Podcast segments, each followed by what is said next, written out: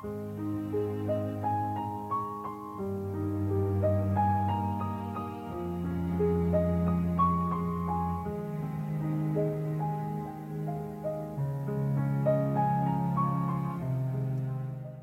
a good Friday to you, and I hope you had a, had a great Thanksgiving day yesterday, and uh, probably a day off today. Hope it'll be a refreshing day to you.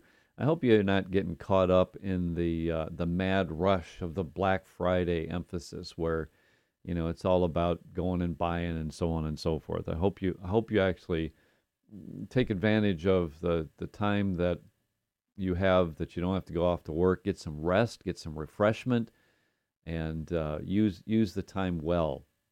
And you know, certainly if there's some great sales on stuff you're planning to purchase for a Christmas gift to somebody, yeah, I get it. Take advantage of it. But nevertheless, I hope you don't get into the frenzy that uh, that, that the world wants us to get into on Black Friday. Well, anyway, today we're finishing up the last two letters to the seven churches in the book of Revelation to the church of Thyatira and uh, I'm, I'm sorry, the Church of Philadelphia and the Church of Laodicea. And, and I've been pointing out that in each of these letters, the Lord Jesus identifies himself as the source or the author of the letter. He identifies himself in a different way to each of the churches. So, to the Church of Philadelphia, he identifies himself as the one who is holy, the one who is true. And then he says that he has the key of David that would indicate his royal authority to the uh, to the kingdom as a descendant of David, the rightful heir to the throne, and he has the key of David, the key to the throne. And he says, "He who opens and no one shuts, and shuts and no one opens." And that's significant for this church at Laodicea or at, at Philadelphia because he then says, "I know your works; I've set before you an open door." and no one can shut it. Isn't that isn't that reassuring to know that the the open doors that the Lord sets before us, they they are open as long as He wants them open, and when He closes them, He will close them. But as long as He wants it open, nobody can close it. It's, it's sort of like, you know, the gates of hell cannot prevail against the kingdom of God. They, they can't do it. They will not prevail against his church.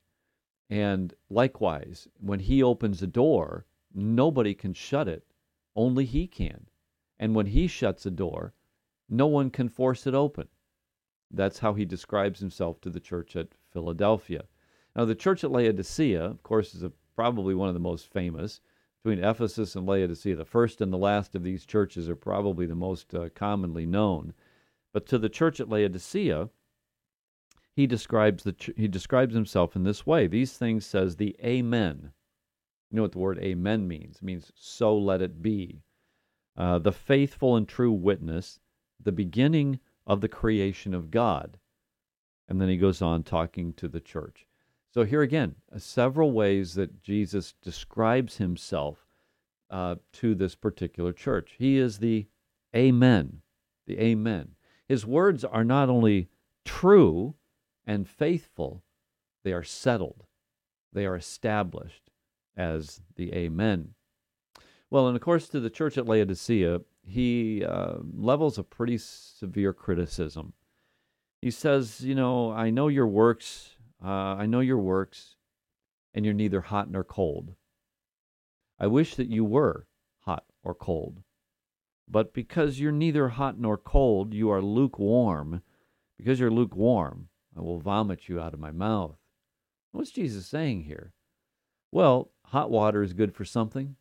This time of year, uh, do you enjoy a nice hot cup of tea uh, in in the uh, evening after your dinner? You know, just warm you up a little bit. Good hot cup of coffee.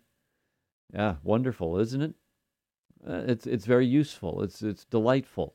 A good hot good hot chocolate, a good hot cup of tea, a good hot coffee a good hot cup of hot cider, you know, it's hot. And likewise, we appreciate a cold beverage too, right? Cold cold drink on a hot day is very refreshing. It's uh, we, we we delight in it. But you know, uh, I you know I've been hiking on hot days and have a water bottle and the you know the water gets warmed up, doesn't stay cold. It's warmed water and you know I go to take a drink of it and I want to spit it out, but I'm too thirsty. I've got to have it. You know, it's not delightful at all. It's you endure it just because you need the hydration. And likewise, you know, uh, I'm not much. I'm not much on uh, my cup of coffee after it's gotten uh, room temperature. No, thank you. No, no. What what Jesus is communicating here is a common understanding of uh, uh, something that we would drink. If it's hot, on some, it's useful. If it's cold, it, it's it's useful. It's delightful. But lukewarm, no, not so much. And of course, I know Jesus is also communicating to the people at Laodicea in a way that they understand because of the aqueducts and all that kind of thing. But the point is, the, the bigger point is, the Lord wants his people to be useful and to be delightful to him in their service for him. And the people at Laodicea certainly weren't. Because they, he goes on to say, You say, I am rich, I have become wealthy, I don't need anything. But they fail to see that in reality they're wretched and miserable and poor and blind and naked. The Lord closes this letter to the church at Laodicea and he says, Look, I'm standing at the door and knocking. If you hear my voice and you open the door, I will come to you and dine with you, and you with me. So, how does how how does the Lord describe us? Hot or cold, or merely lukewarm? He's inviting us to fellowship with Him, to be useful to Him, to be delightful to Him, and to enjoy that fellowship together. He's knocking at the door. I trust that we will open. He will come in and, and we'll enjoy sweet fellowship with Him and He with us. Our Father and our God, we thank you for uh, this challenge to us today. I pray that even as we examine our own heart and as your Spirit does as well uh, through your word, that you would find us to be usefully delightful to you, hot or cold, either one, um, but delightful. And I pray, Father, that we would enjoy sweet fellowship with you as you, the Lord Jesus, there at the door knocking, ready to come in and ready to dine with us, to fellowship with us. May we be delighting in it. And this we pray in Jesus' name. Amen. All right. Well, I hope you have a wonderful weekend. And again, encourage you to come out to church on the Lord's Day, have that uh, study in the book of Philippians in our adult Sunday school class. And uh, we're still looking at the fruitful life in the morning service. So I hope you can join us. Have a good day. May the Lord bless.